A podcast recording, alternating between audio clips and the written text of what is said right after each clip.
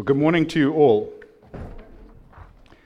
Now, usually I would be asking you to turn to a particular passage in Scripture, but uh, as is usual at this time of the year, we step away from verse by verse exposition and we start looking at topics because we don't want to break the chance for people who are away to follow things through to a conclusion. Um, and today we're going to be looking at quite a lot of verses. And rather than subject anybody's Bible to the hazard of fire caused by frantic fanning of the pages to keep up, I'm just going to put everything on the overhead for you. And that means you can actually put your Bibles aside, but please don't relax so much that you fall asleep. Well, that's unless you usually do fall asleep, in which case you are excused, because I know who you are. I've been making notes. Okay. Imagine this. It's a normal Saturday morning here in Wanganui. You have a little lie-in, maybe till 2:30 or so. Get up, have some breakfast, and then drive into town. By a small miracle, there's a parking spot on the avenue just outside Kathmandu, who surprisingly are having a sale. You jump out of your car to be confronted by a grubby eight year old in torn clothing who asks you, $5 to look after your car, sir. Impossible, isn't it? Well, it isn't, because I can tell you from personal experience that this is a daily reality, reality in many African cities, and it's not at all restricted to that continent. The United Nations estimates that globally, up to 150 million children live on the streets today in absolute poverty. And they're there for many reasons diseases such as AIDS, leading to the death of parents, family violence, natural disasters, economic difficulties, and so on. They are prey there on the streets to weather and authority and unscrupulous adults, and many die due to disease and accidents. Now, this picture is hopefully confrontational for you, and you might be asking, why on earth I have decided in the middle of this season of glad tidings and joy to choose this particular topic. Well, it's Boxing Day. Have you ever wondered why it's called Boxing Day? Let me give you a little history. Well, there's a, a lot of theories about the origin of the name, but none of them define it for certain. But they do share a common theme, which is the giving of gifts and money to those in need in the position of servants, usually. Some say that the Boxing Day tradition comes from the practice in late Roman, early Christian era where alms boxes were placed in churches. And these were used to collect special offerings tied to the feast of St. Stephen, which, as it turns out, is today.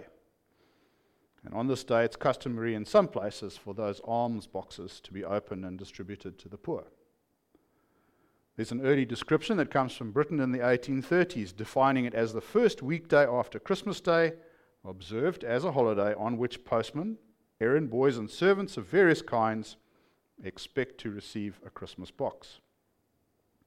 And that term Christmas box dates back to the 17th century and, among other things, meant a present or gratuity given at Christmas time. So, Boxing Day, in short, has to do with those who have, giving to those who don't, sometimes in a box, on the 26th of December, which is today. And so it seems to me both natural and appropriate for us to talk and think about poverty today and the poor. But more specifically, what does God think about these things? And consequently, what should we as Christians be doing about them? Well, first up, can the problem of poverty be solved like the beauty queen's universal wish world peace and an end to poverty? Well, sadly, I don't think so. In the Gospels of both Matthew and Mark, there is the story of a woman who is anointing Jesus' head with a very expensive fragrant oil whilst he is dining at the house of Simon the leper. Well, the disciples are outraged. It's a terrible waste, they say. they say. That oil could have been sold and the money given to the poor. But Jesus reproaches them. He says, Why do you trouble the woman? For she has done a good work for me. For the poor you have with you always but me you do not have always.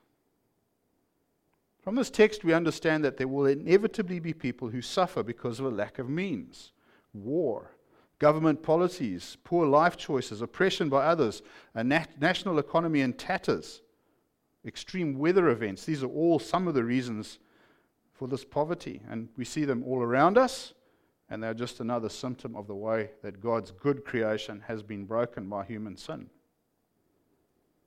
And however true that may be, we shall see that that does not mean that Christians shouldn't try to help them or respect them less than folk who are well off. Now, it isn't difficult to find scriptures on the subject. A search of the New King James Version for the word poor gave me no less than 59 separate instances, which are spread liberally throughout both the Old and the New Testament. And that's obviously way too much to digest in one sitting. But fortunately, if you look at them, they do broadly follow just two similar themes, which makes things much easier. And those themes are justice and mercy. As a beginning, I want to carefully explain what I mean by those two words, because we want God's justice and mercy, not the world's justice and mercy. In the world, we generally believe that a person who has committed a particularly gruesome or unnecessary murder, for instance, deserves a similar consequence. That's worldly justice. Off with their heads. However, because as a society we have decided that to hang or electrocute a person is both inhumane and bears the possibility of error in sentencing, they are instead given life imprisonment under decent living conditions and reasonable access to the legal system to, ple- to plead their case. That is worldly mercy. Yet, both in administering the justice and exercising the mercy, there is the sense that the justice is deserved, but the mercy is not. After all, this person has done something really bad. They deserve to rot in jail, and they do not really deserve a warm, dry cell and three good meals. There is a completely different way of understanding these words, though, and this is the way that we should use them as Christians. A moment ago, I mentioned a few of the usual reasons for war, for, sorry, for poverty war, government policies, poor life choices, oppression by others, an economy in tatters, bad weather. Leaving a person to suffer because of any of these, and I do absolutely include poor life choices because they are usually the result of some other kind of oppression, is a thing that's unjust.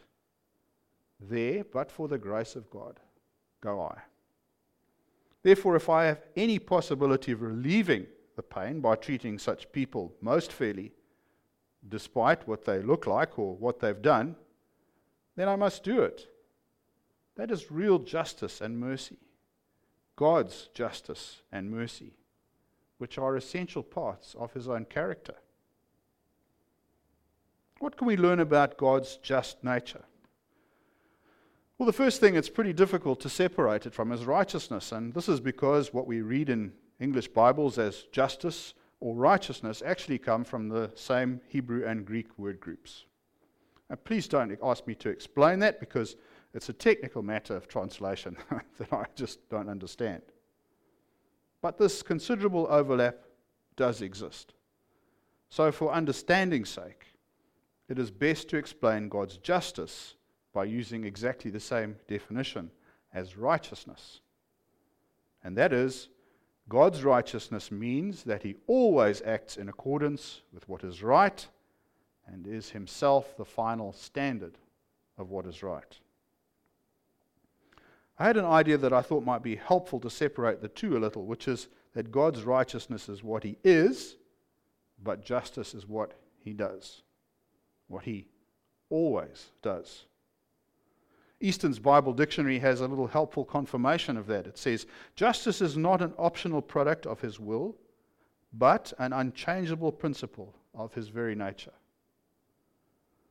This means that the Lord invariably knows the right thing, and so whatever he does can invariably be used as a standard for deciding what is right and what is wrong. There's never a shifting line in the sand because of changing circumstances. And this means that we can always turn to his example of justice in every circumstance. And we'll see how that's important in the way we re- relate to others in a little while. So let's talk about God's mercy now. Well, mercy is part of a family. It lives together with grace and patience in what theologians collectively call God's goodness. And since that's so, there is a bit of blurring of the lines between them. When God declares his name to Moses in Exodus 34 6, he says, The Lord, the Lord, a God merciful and gracious, slow to anger, and abounding in steadfast love and faithfulness. Well, there you go. Mercy, grace, and patience, all tied to the Lord's identity in just one verse. And he will need all those things as he goes on to deal with Israel and later you and I. God's mercy can be defined as his goodness towards those in misery and distress. And he expresses it in different ways. For sometimes it can be expressed physically when he intervenes in physical ways. And a great example is his uh, uh, rescue of the Israelites from slavery in Egypt. But this physical manifestation is not confined to God's people alone. You will have heard Calvin speak recently about the Lord's common grace, which is demonstrated in the way that his creation is enjoyed by both sinner and saved alike. We know that the rain does not avoid my next door neighbor's veggie patch because they do not know Jesus as Lord. He is merciful to allow all to enjoy some fresh lettuce. But the greatest expression of God's mercy is spiritual, and its effects will not be directly seen in this life but its eternal effects are profound. All humanity was deservedly in that misery and distress because willful sin had both separated us from God and exposed us to his wrath. In that position, what we did not merit at all was his extraordinary mercy towards us. God rescued us from that wrath through Jesus, his own Son, who bled and died on the cross in our place to take the punishment that we deserved. God, the very creator of the whole universe, mercifully stepped down from his throne for me and you. And that's mercy with a capital M. Now that we have a better understanding of what justice and mercy are through the way that they're modeled by God, we can have a look at a few verses that speak about their relevance to the poor. We need to get some sense as to whether there is an important there, connection there in God's mind, or whether it's maybe he just thinks something that's nice to have. Now, I'm going to ask you to pay a bit of attention now because I'm going to whiz through a bunch of scriptures without too much comment, really just because God's own words are a lot more convincing than mine. We'll start in Deuteronomy, remembering that it's a record of Moses' words of exp- explanation concerning the law, the essential set of rules that God is giving here to his special people, Israel. This is how you're going to live, guys. Generosity to the poor. If there is among you a poor man of your brethren within any of the gates in your land which the Lord your God has given you, you shall not harden your heart, nor shut your hand from your poor brother. But you shall open your hand wide to him and willingly lend him sufficient for his need, whatever he needs. Beware lest there be a wicked thought in your heart, saying, The seventh year, the year of release, is at hand, and your eye be evil against your poor brother and you give him nothing. And he cry out to the Lord against you, and it becomes sin among you. You shall surely give to him, and your heart should not be grieved when you give to him. Because for this thing the Lord your God will bless you in all your works and in all to which you put your hand. For the poor will never cease from the land. Therefore I command you, saying, You shall open your hand wide to your brother, to your poor and your needy in your land. I want to just quickly point out three things. Well, firstly, verse 8 describes both the type and the amount of God. Of, it describes both the type and the amount of action that God requires when helping a poor man. Meet his need, not by what you think appropriate. Willingly open your hand, not grudgingly. And secondly, there's this reminder about the poor always being with us, as we've already discussed. And I say reminder, but it's certain that this particular verse is just what Jesus had in mind when he repeated it to the disciples. Thirdly, see, do you see the, the word command here? I command. It's not a suggestion. God commands his people to treat the poor with justice and mercy. It's not a suggestion. Unsurprisingly, the book of Psalms has a great deal to say about the poor. First up, the Lord has both an ear and a hand ready to help the poor. Psalm 34 6. This poor man cried out, and the Lord heard him and saved him out of all of his troubles. Psalm 140:12 I know that the Lord will maintain the cause of the afflicted and justice for the poor. And he calls his people to do the same. Psalm 82 verses 3 and 4. Defend the poor and fatherless. Do justice to the afflicted and needy. Deliver the poor and needy. Free them from the hand of the wicked. In the book of Proverbs, we can see that not honoring God is a very dodgy thing to do. Proverbs 14:31 He who oppresses the poor reproaches his maker, but he who honors him has mercy on the needy. Well, who can say that it's a good idea to reproach sovereign, omnipotent creator God? I hope nobody here. But Isaiah goes on to expand on what might be expected as a result. It's woe. Woe to those who decree unrighteous decrees, who write misfortune which they have prescribed, to rob the needy of justice, and take what is right from the poor of my people, my people, that widows may be their prey, and that they may rob the fatherless. Lastly, the same author repeats the theme of the Lord's readiness to help those afflicted by poverty. Isaiah 41. The poor and needy seek water, but there is none. Their tongues fail for thirst. I, the Lord, will hear them. I, the God of Israel, will not forsake them. I'll leave it there for now. I believe the point is well made. As I said earlier, there are many, many verses that essentially say the same things. God has his eye firmly on the poor, and he will always stretch out his hand to help them but he requires his people to do the same justice and mercy by all and for all. Why is that? Well, in answer, I want to jump back to Deuteronomy again because it contains one example of an important principle, which is why God expects those who have to share it willingly with those who don't. Deuteronomy 24. When you reap your harvest in your field and forget a sheaf in the field, you shall not go back to get it. It shall be for the stranger, the fatherless, and the widow, that the Lord your God may bless you in all the work of your hands. When you beat your olive trees, you shall not go over the boughs again. It shall be for the stranger, the fatherless, and the widow.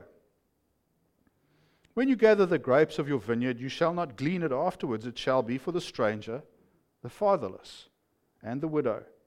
And you shall remember that you were a slave in the land of Egypt. Therefore, I command you to do this thing. Verse 22 is the important bit. Remember that you were a slave in the land of Egypt. God is reminding the Israelites that if any of them enjoy any prosperity at present, it is because He gave it to them. Most importantly, it was freely given to them, and so they should freely give it away in turn. And moreover, no one can afford to believe that their position of power, whatever that might have been, should give them any special privileges in any way either. Everyone started as a slave, and so the playing field is perfectly level because of that. Nobody can put on any airs or graces that exempt them from helping others. This text reminds me of a character called Mrs. Do As You Would Be Done By, a character from the book called The Water Babies. Written in Victorian times by Charles Kingsley, it is the story of Tom, a young chimney sweep who falls into a river and seemingly drowns. However, he is changed into a water baby, whatever that is, and begins a journey of moral education. Along the way, he meets Mrs. Be Done By As You Did, a lady who shows him in a particularly memorable way the consequences of doing the bad stuff that he had done whilst he was alive. On the other hand, her opposite, Mrs. Do As You Would Be Done By, helps him to understand what is the right course for life. And through following her instruction, Tom ultimately earns himself a ticket back to real life in human form. Well, here in Deuteronomy, the Israelites are being given the same lesson do for others as you would like to have done for yourself, because they are just like yourself. We here are no different. Israel was slave, saved from slavery in Egypt by God. We who profess Christ as Savior have been saved from slavery to sin by God. No one else could have done that for us.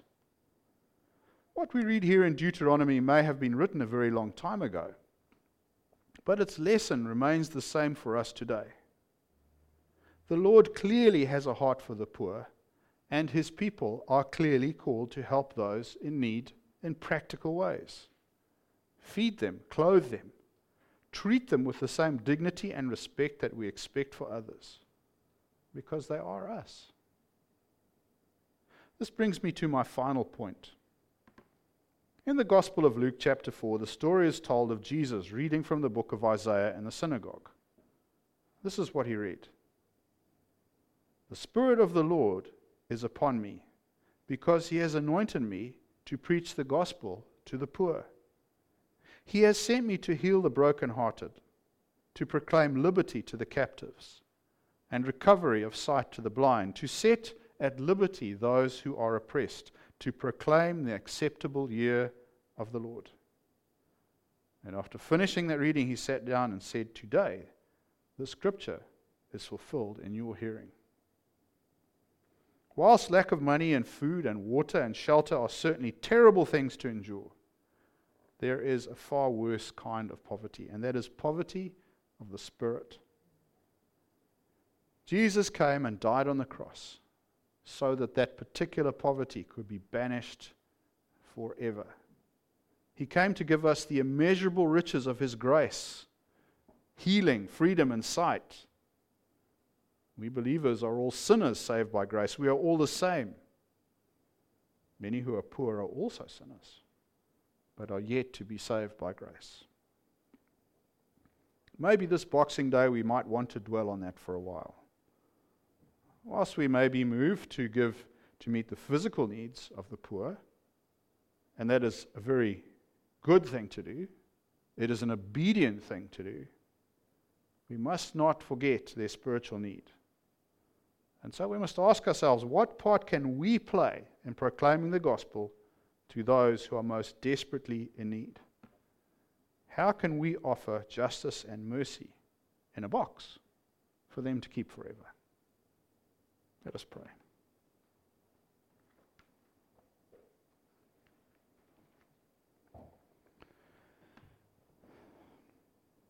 Heavenly Father, you have blessed us in this land so very, very much. And I fear that that often causes us to forget this cause that you put before us. Although we read mostly in the Old Testament about your heart for the poor, we know that you have not changed, that you still have that heart, and that you still call us to participate in the desires of your heart. Lord, I pray that through your Holy Spirit working within us, we would be reminded of that need to use our ears and our hands to help the poor physically, and our mouths to proclaim your gospel to them. We ask this in Jesus' name. Amen.